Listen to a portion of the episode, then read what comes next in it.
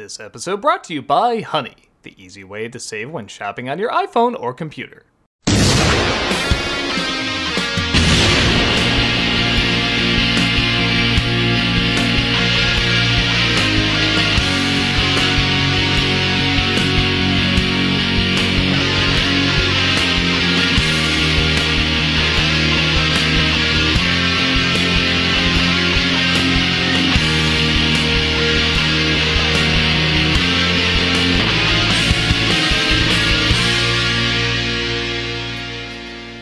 To the way of water cracking over two billion dollars. Yes, but we couldn't have done it without our chart queen, Charlene. All hail. Oh, gentlemen, please. I'm just the one who threw all the money at it. You're the ones who turned it into even more money. By following the charts. That's right. By rehashing a 13 year old idea, It's already based on a 30 year old idea. we've proved that Hollywood is not out of ideas. Oh, and everyone's quoting it left and right. Right? I mean, it is one of the top five highest grossing movies. Everyone must be quoting it. Like, Bro? bro! Bro! ah, yes, yes, yes. absolutely. That was the best line in the script. What's a script? Oh, it's what actors read to make the movie happen. Oh, well, I hope none of my money went into that. Not really, just effects. And even then, that's debatable. to manipulating the bare minimum. With money! And charts.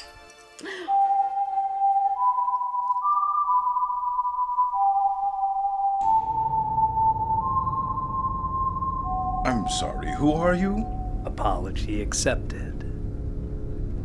Um, excuse me, but this is a private celebration. There's the famous cats. Who made the other famous cats? Oh, you're a fan of our work. Oh, yeah. You made the cat film that came out in December, right? Yep, that's us. The one that lasted in theaters well past expectations. On the money. The sequel to a film over a decade old that nobody knew they wanted. You flatter us, Mr. Uh. I'm sorry, what was your name again? The film everyone's still talking about. I'm Not everyone. Memes all over the internet, lines being referenced left and right. Countless videos discussing its themes, characters, and story. That doesn't sound like our work. Yes, it does. Oh, I mean, that's what you get when you think outside the box. yes, the box office has shown us that we are the masters of storytelling. Hey, I never do this, but can I get your autograph?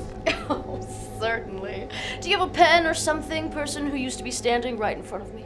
Hey, where do you go? Ah! Sign right here. Oh, you accidentally brought the wrong one. You meant this. Oh, well, look at the time. I've got to be terrified somewhere else. We too have a five o'clock pan shitting. Ominous. Go, go, go. We gotta get out of here. Come on.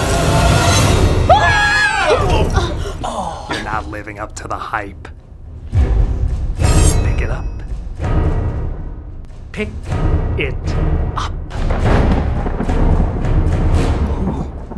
Who who are you? Oh, I'm exactly what you think I am. Not metaphorically or rhetorically or poetically or theoretically or any other fancy way.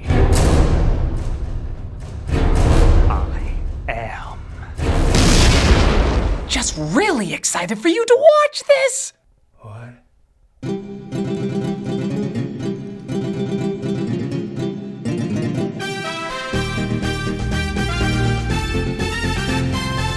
For some reason, when this movie came out, everybody was comparing it to the show Velma. I don't really know why either. They're both animated. Um, they're both comedies, supposedly. They're both movies. No, wait, they're not. I didn't get this comparison. To me, Avatar The Way of Water was the real comparison. They're both sequels to films that came out a little over a decade ago, both clearly animated, both came out around the Christmas season, and both lasted longer than expected in theaters. But where the adult one wanted to look real and basically had a script for children, the children's one wanted to feel real and basically had a script for adults. If you told me one of these scripts took 10 years to write, going off of the previous film's ideas and expanding them while also evolving the characters with satisfying arcs, I wouldn't have guessed it's this expensive Save the Whales bumper sticker. That's why nobody's talking about Avatar 2 outside of the technology in the box office, yet people are still talking about Puss in Boots 2 for its imagination and storytelling. The things you're supposed to talk about when you see a good movie. It wasn't even a sequel people demanded to exist. I think I speak for most when I say the first Puss in Boots was passable. Clearly, he was a breakout character from the Shrek movies, but nobody was really clamoring to see the film again. With the sequel, though, people were still seeing it on the big screen even after it came out on streaming and Blu ray. That's pretty damn impressive. So, what is it that won over so many people, still resulting in fan art, gifs, millions of hits on videos, and the Megan dance? I'm calling the police. Let's take a closer look to find out. Unless we want to talk about the hidden layers of that other cat movie. No, no, no, we got it just fine, thank you. Environment good, people bad. Oh, I just want to see my family again. We'll see. This is Puss in Boots The Last Wish. The film opens with the only song in the movie, so thankfully it's pretty catchy. Who is your favorite fearless hero? Puss is played again by Antonio Banderas, who has taken over the corrupt governor's house and is throwing a fiesta.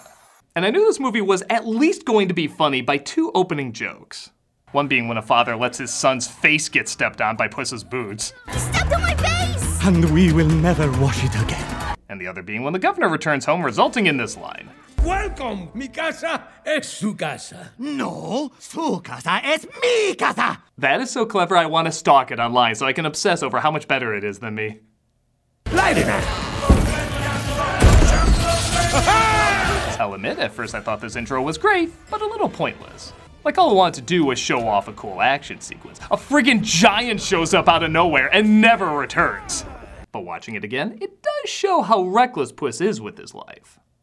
He's helping others, which is great, but he's also clearly addicted to the thrill and the attention. You can see why Death would be so pissed watching him be so careless with what he has. Which, by the way, damn it, this movie's good! I guess I should also address the animation up front, as it's very different from the other Puss in Boots and Shrek movies. The designs are pretty similar, but the textures have more of a painted look and it constantly skips frames, meaning there's fewer motion blurs or smearing as it's sometimes called in animation, and often joked about in memes. I've seen people split on this, and honestly, I didn't know if I'd be into it, but I grew to love it real fast for two reasons. One, it looks more like a fairy tale illustration. Shrek wanted to do more of a trollish satire of fairy tales, so the more real but also kind of ugly textures made sense for the style. This wants to be an adventurous action film, like a mix between anime and a spaghetti western that just happens to take place in a fairy tale. So I feel like it blends these styles perfectly. Two, I've discovered I remember the motion more with fewer frames. It's been proven you can get across more visual information in animation than live action, which makes sense. It is reality reduced down to fewer but more vibrant colors and lines. This movie knows this and therefore throws a lot at you very quickly. It's like an adrenaline rush. The skipped frames help you remember the imagery more than if they added more realistic blurs. Try it. Let's compare Puss in Boots fighting in Shrek 2 in slow motion!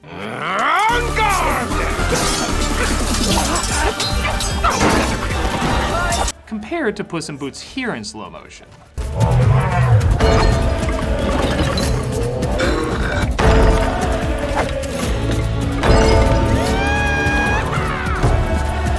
If you pause it randomly during an action sequence, everything looks like a beautiful painting or 3D comic book panel. I know the style is becoming more popular, and while I wouldn't want to see it everywhere, I do like variety. If it's done with the right project, it can create imagery that'll last with you forever. The legend will never die. Speaking of forever, Puss in Boots is killed after defeating the giant, resulting in him showing up at the doctor trying to figure out how many of his nine lives he has left. This is another example of the film doing way more than it needs to. All these jokes are pretty funny, showing the various ways he died. But not only are there hidden jokes like Puss not only wins against the dogs playing poker painting, but also wins with five aces and another one hidden in his hat. But look at these title cards. All they need to do is show a number, but they include a creative drawing tied to his death. Death is even seen in the corners of each one as he gets closer and closer. Is this amazing? No, but the film has a million little touches like this that add up more and more. Case in point, when he's told he's on his last life, Puss laughs off the danger and goes to a bar to drink shots of cream. Another glass of cream. Make it your heaviest. Oh, I keep the heavy stuff in the back.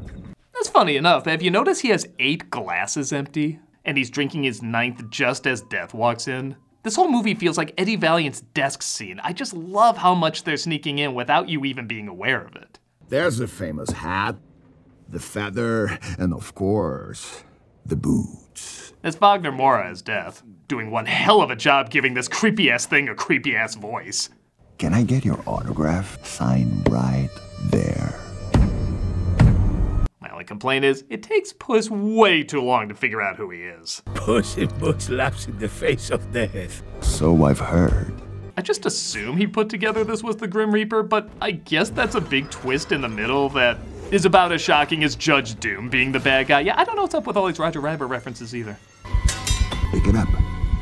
Pick it up. For the first time, Puss may have met his match, shown beautifully in this reflection shot of Puss being disoriented, which will flip in the climax with Death being disoriented. And he decides to flee. Corre, corre, gatito. Now, all they have to do is show him going to an old cat lady's house the doctor recommended when he retires. One shot, easy. Instead, it's shown to us in this cool way.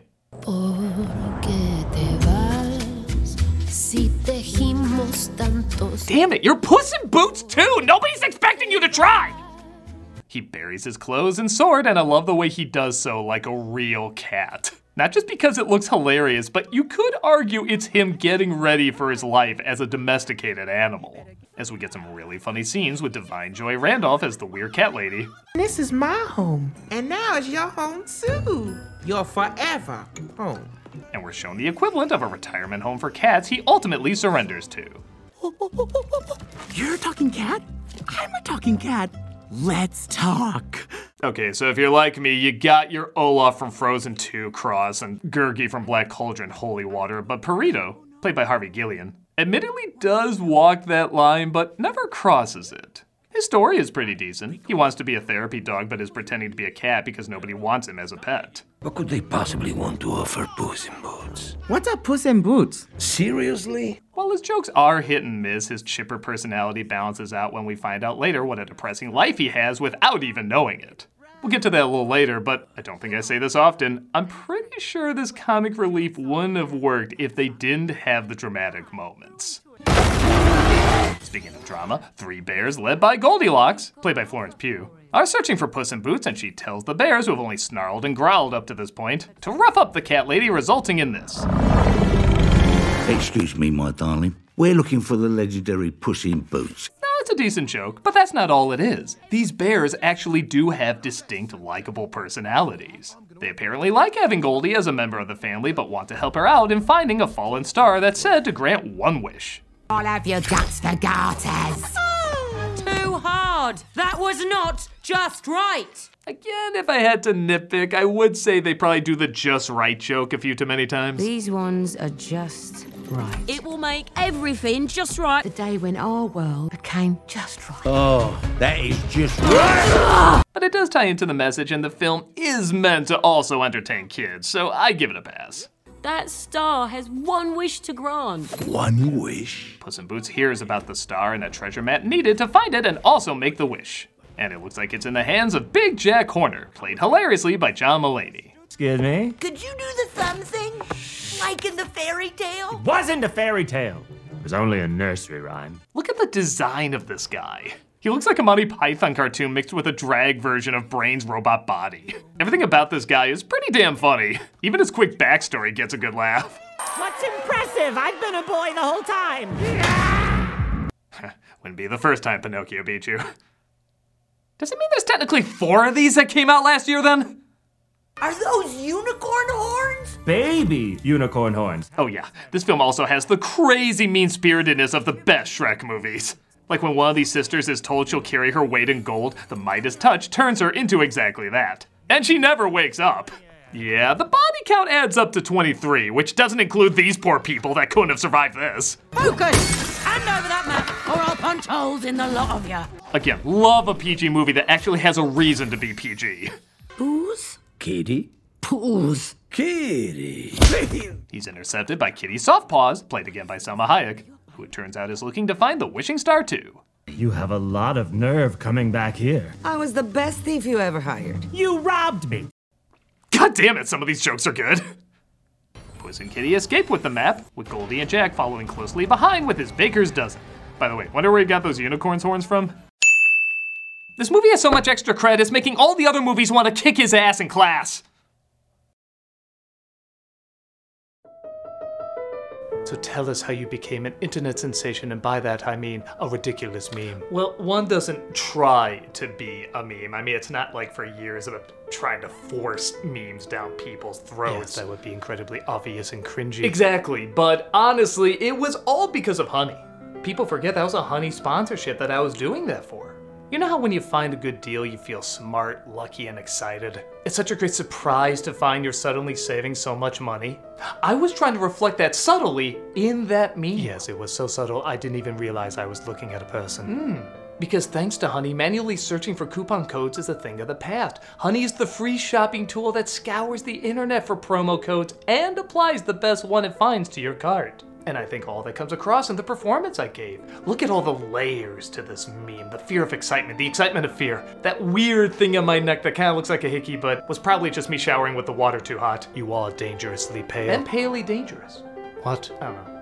But imagine you're shopping on one of your favorite sites. When you check out, the Honey button appears and all you have to do is click Apply Coupons. Wait a few seconds as Honey searches for coupons it can find for that site. If Honey finds a working coupon, you'll watch the prices drop. That's how I brought myself to tears. I actually broke down on camera. Those are real tears you're seeing there just because of how excited I was to get a good deal with honey. I also hit myself a lot in the crotch, but mostly it was the honey stuff. Mm, yes. I actually saved a lot on a tablet I got recently. Look at the percentage of how much I saved. I've even used it in the past for getting movies. How can you not be moved to tears over that? Was Honey easy to use? It was so easy, it was simple. Wow, wow. And Honey doesn't just work on desktops, it works on your iPhone too. Just activate it on Safari on your phone and save on the go. Is it safe to say if you don't already have Honey, you could straight up be missing out? And by doing so, you'll be doing us a solid by supporting the show. Yes, which show exactly? Whatever weird show this is.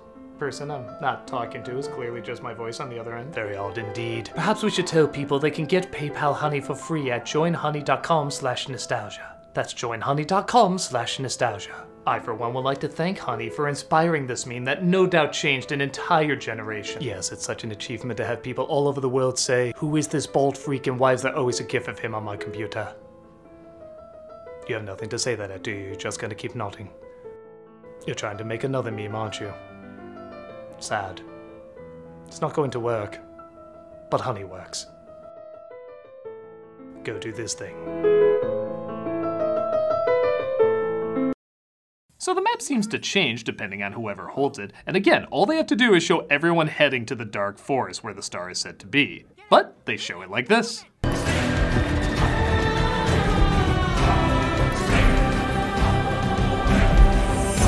This film is trying to take those end credit collages that are trying to make the film you just watch look better and actually make the film better with it. They enter through a portal to get to the Dark Forest, but just like the map, the forest seems to change depending on whoever's holding it, reflecting their emotional stability or instability. Why does he get the good ones? Wander the fields of quick and easy solutions and arrive at the star. How every kid thinks being a YouTuber works. Like I mentioned, sometimes the messages can be a little hammered in. Don't rush through it. Take your time and really appreciate what's right in front of you. A, you could tie this into him wanting to be a therapy dog and calm people down. But B, it gets to the harsh stuff fast. Perrito says he doesn't want to make a wish because he's so happy with his friends and family. Where are they, you might ask? Well, they're playing a very holy shit version of hide and go seek. They put me in a sock with a rock in it and then throw me in a river.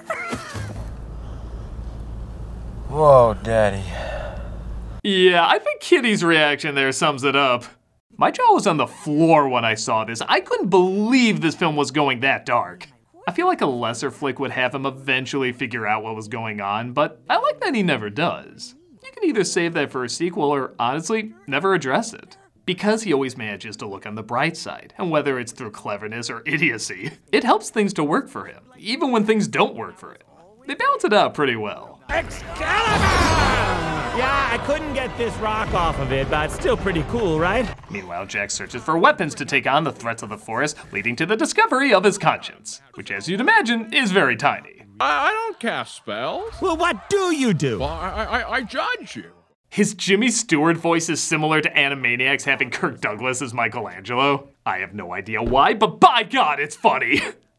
He just gets funnier and funnier when he watches Jack accidentally kill half his staff trying to get the map from Puss. You're, you're not gonna shoot a puppy, are you, Jack? Yeah, in the face. Why? so that's what they do. Oh, how non grotesquely grotesque. Death keeps appearing to Puss in a lot of cool skull imagery, resulting in Goldie getting the map and Puss having a panic attack. I doubt I'm alone on this. I think this is Perrito's best scene.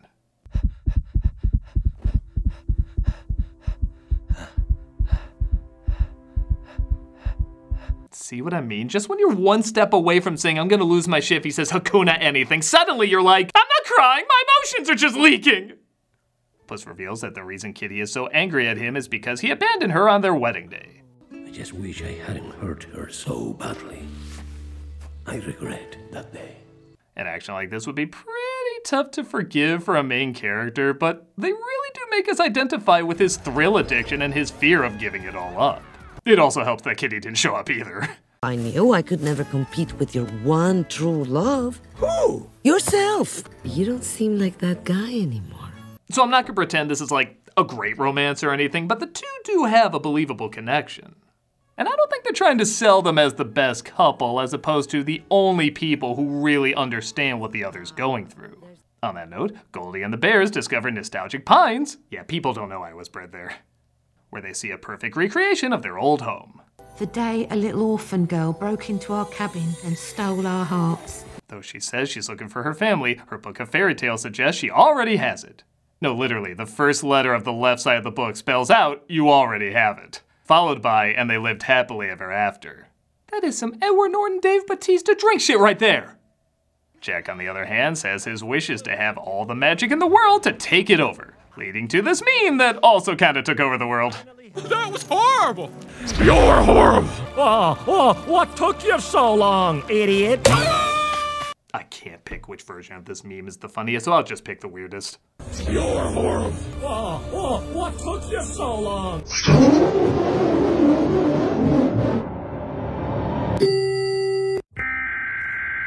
Right? Pretty goddamn odd. The cats get the map back, but it's snatched away halfway through transforming, giving way to yet another creative action sequence.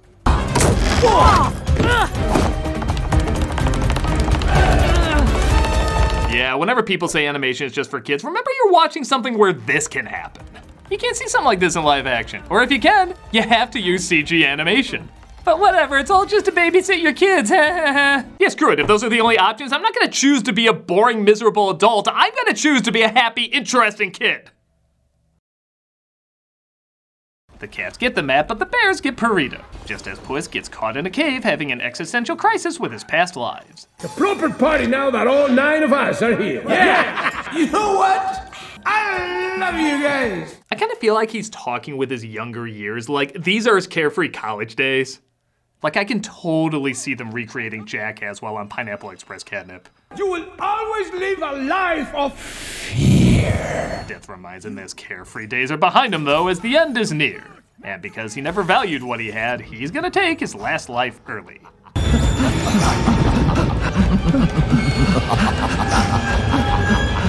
Don't make me jealous there's not a haunted house based around you. Seriously, someone get on that. He escapes and gets to the star just as Kitty saves Perrito and shows up behind him. Goldie and the bears aren't far behind either as she reveals she wants to use her wish to get away from them and find her real family. The bears are heartbroken, but in a nice twist, they still see her as family and want to help. And whether you think we're your family or not, if this is something that will make you happy, we'll get you that wish. Ah, ah, ah, Kitty sees Puss making the wish and thinks he's being selfish again, but he says that death is after him just in time to see, well, everybody's after them.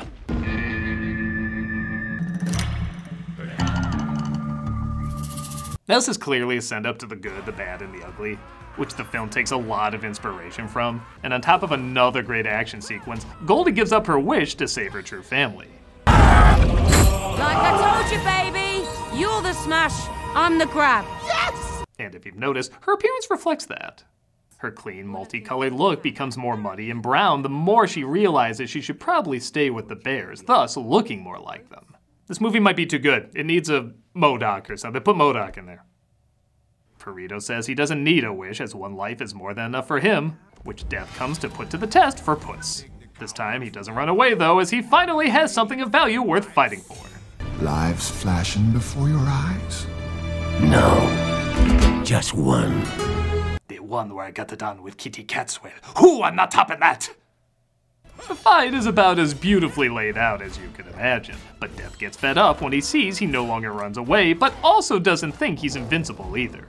I came here for an arrogant little legend who thought he was immortal. But I don't see him anymore. But that could be because I'm colorblind. Everything looks red to me. What color are you? I'm looking for an orange cat. Are you orange? Jack Horner comes back though after turning himself bigger, and at first I didn't like that everybody else had an arc aside from him. Like, everyone can find the way except for this one a hole, I guess. But firstly, you could argue there just aren't enough remaining years for him to convert. Like, maybe someone could change, they would just need several lifetimes to do it. But second, I kinda miss animated villains, they're just straight up evil. Yeah, I like sympathy for my baddies, but since we already have antagonists who are relatable in this, and it's been so long since we've had an anime villain who's not a surprise or misunderstood, he's just plain mean, I've opened up to him more. You go to hell, Jack Horner. You go to hell and you die. Consider this my resignation, mister. The map is destroyed, so the star is destroyed, and everyone goes home to their newfound families. Except the bug, he still gets shit on. Hold still. Oh, no, wait just a second. Oh, Just imagine he has this face and he won't feel so bad. The ending teases another Shrek sequel in the near future, and honestly, I don't need it. Give me Puss in Boots 3. Talk about making lemonade from lemons. Where the hell did this movie come from? In an age where IP is being beaten to death and old tricks are just becoming older tricks, this movie has so much passion, so much style, so many little touches while still working off of timeless themes and ideas. Are the lessons in this really that new? Not really. Some people even say for what they got, the movie was overhyped. And honestly, I can see how someone would think that. I think it's similar to when I first saw Back to the Future. Like the buildup was so much, I was kinda shocked to find it was simply a well made movie. But if a well made movie is made really well, it can kinda be like the cheeseburger from the menu. It breathes new life into something you thought had no more life in it. Make you remember the charm and excitement of watching something people clearly put their blood, sweat, and tears into. And sure, lots of films people put their blood, sweat, and tears into, but the great films make you feel that devotion in every frame, every shot, every hidden Easter egg, every unique angle, every line delivery. It tries to do more than what's expected of it without forgetting what it is a smart, funny, emotional, action packed adventure everyone can get into. Even though they repeated it again and again, I think Goldie put it best when she said, it's just right. Will Hollywood learn to turn out more films like this? I have an idea. Puss in Boots goes to Pandora. Oh, and then they can meet up with. Mm, name one of the characters from those movies. Nobody can. Take my money, anyways. I guess it's a start. I'm a nostalgia critic guy, remember it, so you don't have to. Oh, you're still here? This month for Cameos for Charity, we're doing the Children's Health Foundation in Ireland. Actually sat next to some of these people at the convention I was at when I was in Dublin, and their cause seemed really wonderful, so I decided to dedicate this whole month to them. Children's Health Foundation raises vital funds to support sick children and their families in Children's Health Ireland hospitals and urgent care centres in Crumlin, Temple Street, Tallaght, and Connolly. If you check out their website, you can see all the various ways they try to help children and also the creative ways they try to raise money and awareness. So, if you want a cameo from me saying happy birthday or congrats, good luck, or whatever, just click on the link below and you'll be giving to a good cause. Or if you're like, I don't like you, no, well, check out their website anyway and see all the good that they do. It's wonderful people helping wonderful kids, and you can play a big part in helping them out.